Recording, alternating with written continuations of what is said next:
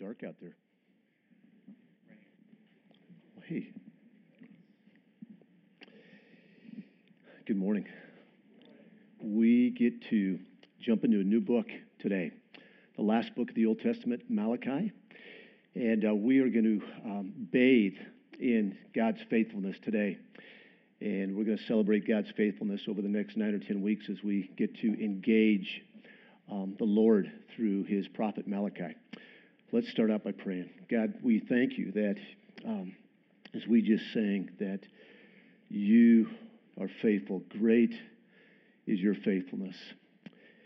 And God, the crazy truth is that you are a faithful, promise keeping God, even when we're unfaithful.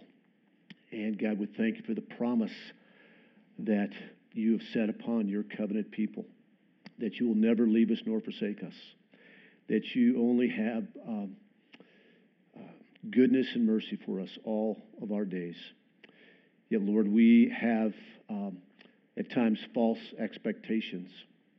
And when we experience those false expectations or, or expectations that don't come true, God, we oftentimes um, we oftentimes become apathetic in our faith. And so, God, I pray that our that you, Spirit of God, would enliven our faith this morning, that we'd be reminded of your faithfulness to your people throughout the generations. So I need you. God, would you give me your grace to be able to proclaim your message to your people for your glory? And God's people said, Amen. So, have you ever uh, had a time, or maybe today, I know you've had a time often, but where you have expectations and your experience is that the expectations are not met. Have you ever experienced a time when what you expected was not what you experienced? That's what I really meant to say. You go into an annual review expecting a raise, and instead you get a pink slip. You go on a date expecting a proposal, and you get dumped. After working 40 years with the same company, you get to the end of your life or the end of your career, and your finances aren't what you had expected. After pouring your life out to your kids for 18 years, your adult kids don't appreciate you in the way that you expected. You exercise every day only to get a medical diagnosis that was unexpected. When our experience doesn't match our expectation, it can create apathy in our living. When our experience doesn't match our expectations, it can create apathy in our relationships and cause us to complain. When we don't get what we want when we want it, oftentimes we can walk around in with a lack of joy. We can be drained of our joy. When life is hard and God seems distant or absent, we can check out and we can become apathetic in our faith. Maybe some of you have said this before this is just not working for me. Or ask the question, what has God done for me lately? My life is a mess. Or what's in this for me? Why should I present my body as a living sacrifice, holy and acceptable to God? What's in it for me? Many of us have unfulfilled hopes and as a result have grown spiritually apathetic, looking for blessing and fulfillment outside of God's plan. And when we look for blessing and fulfillment outside of God's plan, it is a recipe for a miserable life. Many of you are too young to know the singer Frank Sinatra. but I think everybody's heard of him, but he has a song that is called And I'll Do It My Way. And the refrain is sounds like this. And now the end is here. And so I face that final curtain. My friend, I'll make it clear. I'll state my case of which I'm certain. I lived a life, a life that's full. I traveled each and every highway and more, much more. I did it. I did it my way. And it, from my view of life, that whenever I've done it my way, it has never worked out. It has never ended up in blessing, but the opposite. So, the remedy for apathetic faith and the assurance of blessing. You, do you want a deeper faith and you want the assurance of blessing? The remedy for apathetic faith and the assurance of blessing is remembering God's past faithfulness, His unchanging love, and the reality that this is not our home.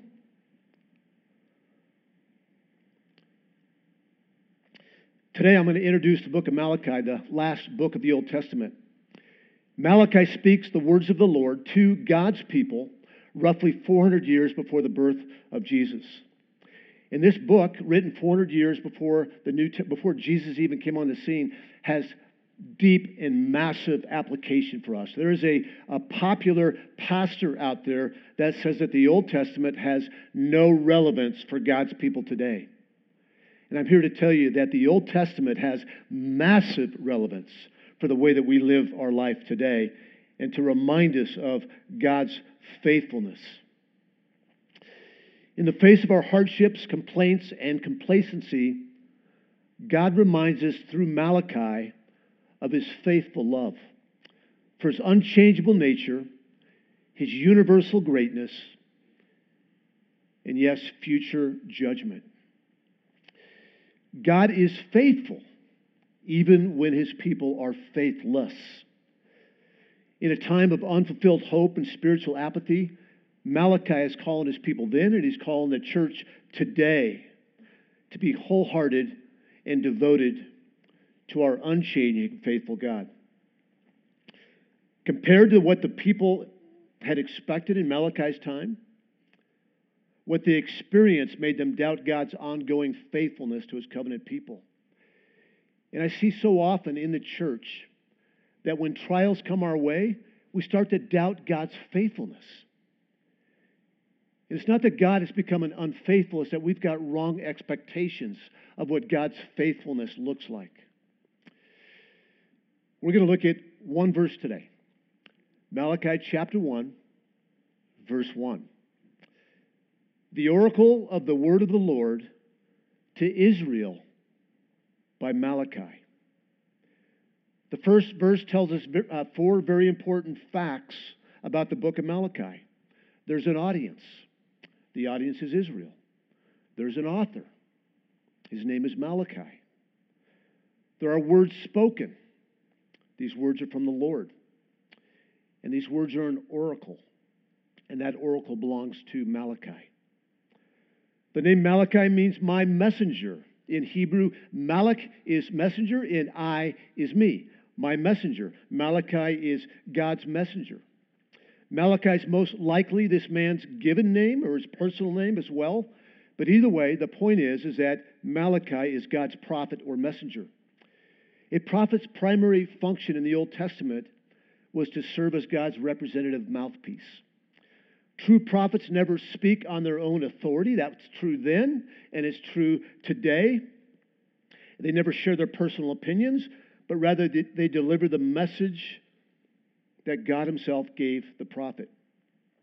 The divine inspiration of, and authority of the Old Testament prophetic voice is nowhere more clearly affirmed than 2 Peter chapter 1 verses 20 through 21. It says this, speaking of the Old Testament, no prophecy of Scripture came about by the prophet's own interpretation of things. For prophecy never had its origin in the human will, but prophets, though human, spoke from God as they were carried along by the Holy Spirit. We have no biological information on the prophet Malachi, but we know that he is speaking the word of the Lord, and it was an oracle. And an oracle means it was a burden, a heavy load. Malachi was a Jew speaking the word of the Lord to fellow Jews. He was speaking to God's people, and God's people were his people. And he wanted God's people to, uh, to he wanted God's richest blessings to rest on the people of God. And he knew that some would heed his message and others would reject his message. And he knew that he couldn't change a, a soul. Um, in many ways, um, when I preach or other men in the church preach, we are prophets. Not because we are preaching new revelation, but we are preaching the finished canon of Scripture, the finished revelation of God. And there's a burden because we know that our job is to proclaim the Word of God, and it's the Spirit of God's job to change hearts and change lives. And there's a burden that comes with prophesying the Word of God because you want people to change. You want God's peace and comfort to rest on God's people. You want God's people to experience His blessing. And we only experience the blessing of God when His word that is prophesied penetrates deeply into the heart of man and starts bringing transformation. The focus of this book is not the messenger Malachi, but the message, the word of the Lord to his people Israel. And I thought it would be helpful it's going to be a little bit of a different sermon. To spend most of our time this morning taking a historical look at the complicated relationship between God's people, Israel, and their God. Throughout the ages, God's people have proven unfaithful. Time and time again, they've been unfaithful, yet the eternal God has proven faithful to his people. Malachi is writing to the people of God living 400 years before the birth of Christ, as I already said. God has been faithful to his covenant promises throughout all the generations, yet people's experience based on faulty expectations led them to an apathetic and mechanical worship. And my prayer is today is that, that wherever you're at, that you would not leave here with, um, with an apathetic or mechanical worship, that you would, you would join in with Paul in Romans 12, um, 1 through 2, that you would leave here desiring, because of everything Christ has done, to present your bodies as a living sacrifice, holy and acceptable to God. That, that you would respond to God's faithfulness by desiring, by the power of the Holy Spirit, to live more faithful and less apathetic lives. God created humans to live in God's place, under God's rule. And in living under God's rule is the place of blessing. He's created us to live in His place, under His rule, and it's living in His place, under His rule, that we will experience blessing. Blessings and enjoying our best life now is always found in living under God's rule. God warned His people that if they disobeyed and rejected Him, He would punish them by removing them from the, from the land that he put them into. So today, we're going to be reminded of God's faithfulness to his unfaithful people over time. Malachi is speaking to God's people then and to the church today. This is a massive and relevant message for God's people today to wake the church of God up today. He's speaking to Israel. He's speaking to the people that he created. And let me just take you back to the garden. In the garden, we see the world as God designed it to be God's people in God's place, living under his rule and enjoying his blessing. And then sadly, Adam and Eve thought life would be better if they took things into their own hands and did things their own way. You know the story. The results were disastrous. They were banished from the garden, and they were no longer under, in God's place, under God's rule, and therefore they were not able to enjoy God's blessing. Instead, they became under God's curse, and now they will endure his judgment. It all seems hopeless, but God, in His great love, is determined to restore the pinnacle of His creation back into a right relationship with Him in His place. And after pronouncing judgment on them, He pronounces salvation over them. He pronounces a salvation that would come from the woman's seed. And in spite of His covenant promise, His image bearers continued to sin and reject their Creator. We're told in Genesis 6 that the wickedness of humanity was great on the earth and every intention of the thoughts of their heart was only evil continually. the Lord had every right. The just and holy God, the creator of the universe, had every right to wipe humanity off the face of the earth. But because of his love and his desire, uh, and his desire for humanity to experience the blessing of his love in his place under his rule, he relented. God's plan for salvation will become progressively clear as time unfolded. In Genesis 12, God makes an unconditional promise to an imperfect man who would start a new family and would receive, who would receive God's blessing. This promise is called a covenant. This particular covenant is the Abrahamic covenant. The, the covenant that he made with Adam and Eve in the garden, that the promise of the seed coming forth, is what's called the, the Edenic covenant. So God gives a further glimpse here to Abraham of how he will bring humanity back into the land and he says this in Genesis 12 And I will make of you a great nation. And when you see, when you hear great nation, don't think of geopolitical or a geographic nation. Think of a family or a people group. He says, I will bless you and make your name great so that you will be a blessing. I will bless those who bless you, and him who dishonors you, I will curse. And in you, all the families of the earth shall be blessed. Abram's descendants will become God's people.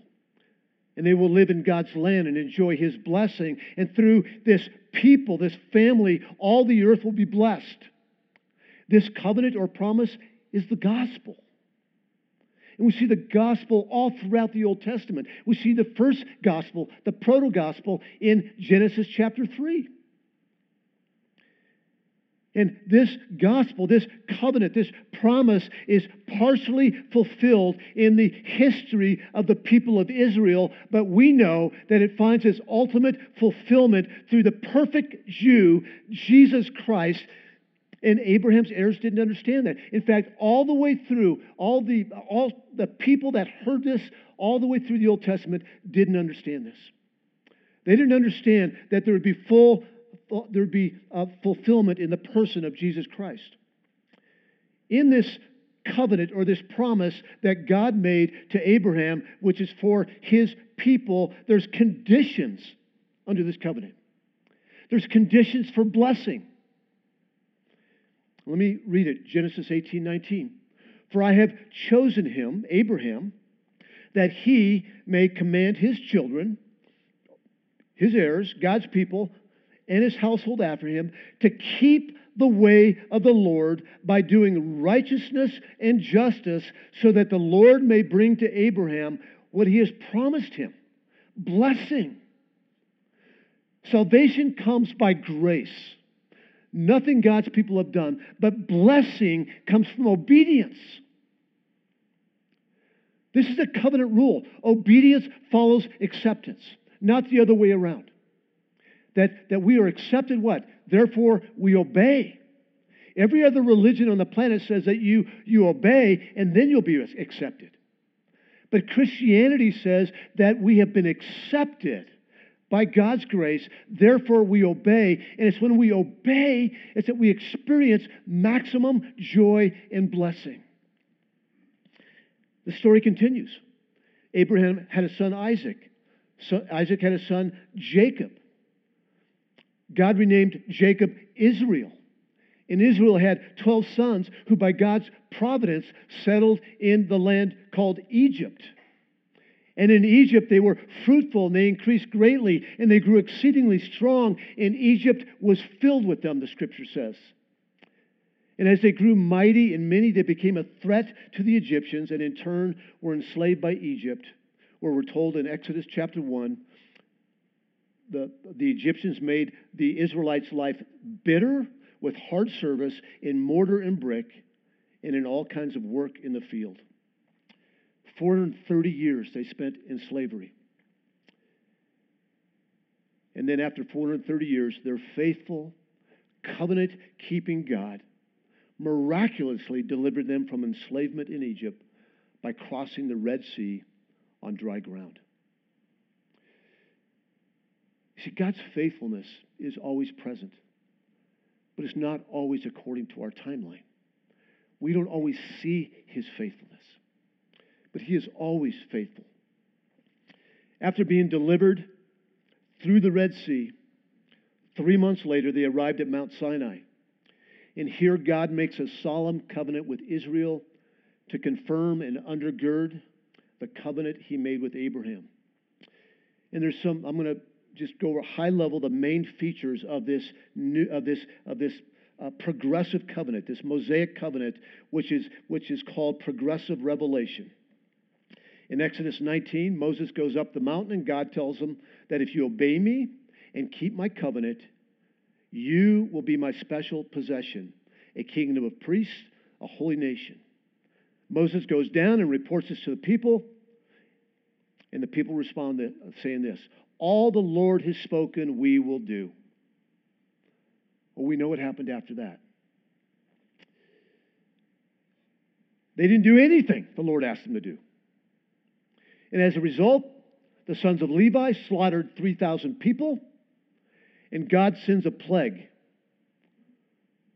But the nation, the family, the people group was spared. Now, the, here's, here's the question What becomes of the covenant? God's people broke the covenant before it was even completed. And if this covenant were based on works, or in strict justice alone, Israel would have been done for. All of humanity would have been done for. But to show that the covenant is based on grace, God renews the covenant and uses words which make this, this gracious foundation clear in Deuteronomy chapter 7, verses 6 through 9. And we see it also um, in Exodus. Listen to these words. For you, my faithless people, my covenant breaking people. For you are a people holy to the Lord your God. The Lord your God has chosen you to be a people for his treasured possession out of all the peoples who are on the face of the earth. It was not because you were more number than any people that the Lord set his love on you and chose you, for you were the fewest of all people but it is because the Lord loves you and is keeping the oath that he swore to your fathers, that the Lord has brought you out with a mighty hand and redeemed you from the house of slavery, from the hand of Pharaoh, Pharaoh king of Egypt. Know therefore that the Lord your God, the faithful God who keeps covenant and steadfast love with those who love him and keep his commandments to a thousand generations. God is faithful even when we are faithless. And after declaring that they were his people, not before, God gives his people the law. He declares them to be his treasured possession, and now he says, Live this way. Here's the law. And he, he gives them the law so they might live under his rule and what? Enjoy his blessing as Adam and Eve did before their fall before they sinned. And now, after about 40 years of wandering in the desert after Mount Sinai, after receiving the law, they finally entered the land that God had promised Abraham during, and during the reign of David and uh, King David and his son Solomon, they enjoyed peace and prosperity in the land. They arrived. The promise was fulfilled. Or was it? They were, in fact, God's people living in God's land under God's rule, and therefore they were enjoying God's blessing. However, heaven had not yet arrived. This wasn't heaven, and God's covenant promise to his people was still unfolding. God further clarifies his covenant promise that God would act defensively through a king, and that king would not be David, it would not be Solomon, it would not be Solomon's sons. Listen to the covenant as it unfolds to David in 2 Samuel 7 12 through 17. This is God speaking through the prophet Nathan to David as David is ready to die. When your days are fulfilled and you lie down with your fathers, I will raise up your offspring after you, who shall come from your body, and I will establish his kingdom. He shall build a house for my name, and I will establish the throne of his kingdom forever. I will be to him a father, and he shall be to me a son. When he commits iniquity, I will discipline with the rod of men, with the stripes of the sons of men. But my steadfast love will not depart from him as I took it from Saul, whom I put away before you. And your house and your kingdom shall be made sure forever before me. Your throne shall be established forever. In accordance with all these words, in accordance with this vision, Nathan spoke to David. That should give you chills. One day, God's covenant will be fully and finally fulfilled when the Son of David comes to restore peace and bring blessing to all the nations. But God's people, operating with impatience and false expectations, persisted in disobeying the Lord's commands, which led to Israel falling apart again. For years and years, God had warned his people through the prophets that if they rejected him, he would punish them and remove them from the land that he had given them. And along with these warnings of a just and holy God, the prophets offered hope. They didn't just um, proclaim judgment, they offered hope. And they offered hope by reiter- reiterating God's promises to his covenant people. After Solomon's reign, civil war broke out, and Israel was split in two. Ten of the tribes went north to it was would become known as Israel. Two of them stayed south in Judah or Ju- Jerusalem. And this split made them, this civil war made them weaker and more vulnerable. And after 200 years or so, the northern kingdom of Israel disappeared and has never been heard from since. The southern kingdom of Judah limped along for another hundred years, where at that time the prophet Isaiah declared in Isaiah 6 11 through 12. He says, How long, O Lord? And God said to him, Until cities lie waste without inhabitant, and houses without people, and the land is a desolate waste, and the Lord removes people far away, and the forsaken places are many in the midst of the land.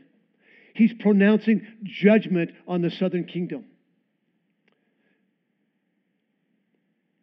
That day came.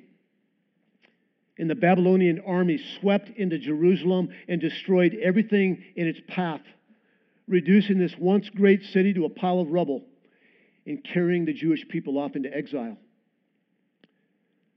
That brings us to the book of Malachi. This brings us to Malachi's prophetic words to an apathetic people of God, and you can kind of put yourself in the place of the Israelites, where every time they turn around, they're getting whacked. But they're getting whacked not because God is unfaithful, but because they are unfaithful. Here's the thing their apathetic faith and their doubting of God's love and care for them was not the response while they were in exile living away from their homeland. This, this apathy that Malachi is speaking to is a result of what, the, of what the Jewish people, God's people, experienced when they returned to the land from Jerusalem. You see, while they were in exile, the prophets Isaiah, Jeremiah, and Ezekiel prophesied about how glorious it's going to be when they get back to Jerusalem. Jerusalem would emerge from the rubble and the temple would be restored to be a much more beautiful place than it was. The prophets painted a picture of God's blessing Israel and returning her to her original glory days of the past and installing the promised king who would bring peace and blessing back to God's people. When Malachi spoke the words of the Lord, God's people had been out of captivity and returned to the land for roughly 100 years. So when Malachi's speaking here, the people have, are out of exile, they're back in Jerusalem, and they've been there for about a hundred years.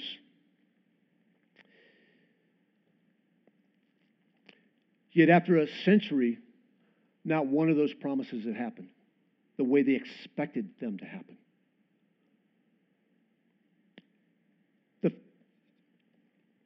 Instead, they encountered opposition from non Jewish residents of Jerusalem in building in rebuilding the city and the temple.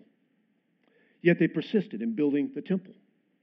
But this temple that they rebuilt was a shack in comparison to the former temple that was destroyed. It was physically and symbolically inferior. In fact, when the people saw the temple, the rebuilt temple, on its opening day, they wept because it was an embarrassment.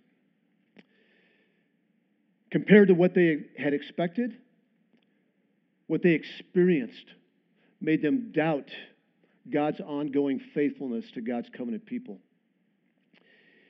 Have you ever found yourself in this position? Yeah, you know that Jesus died for your sins. But as you look at your life, maybe your family, your this country, this world, you might wonder if God is faithful. Does he even care? The people that Malachi is writing to had not learned their lesson from the exile, and they drifted into apathetic mechanical worship. So the Lord spoke one last time to his people through the prophet Malachi. And that's good news because God was still speaking to his people. This book of Malachi, four chapters, is a discourse of six disputes, if you will.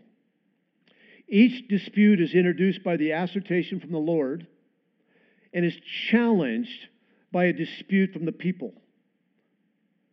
The people say six times, God, God pronounces a, a, a either, well, the first one is God says that um, I love you. He says, I have loved you. And the people say, How have you loved us? What they're, what they're really saying is, Yeah, but. Yeah, but. Yeah, but we were, we were taken away in exile. Yeah, but the priests slaughtered 3,000 of us. Yeah, but we had to eat bread for weeks on end.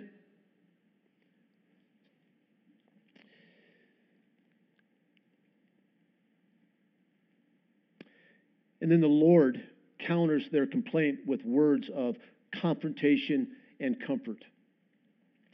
So here's the six disputes. They've, they've grown skeptical of God's love. We see that in Malachi 1, 2 through 5.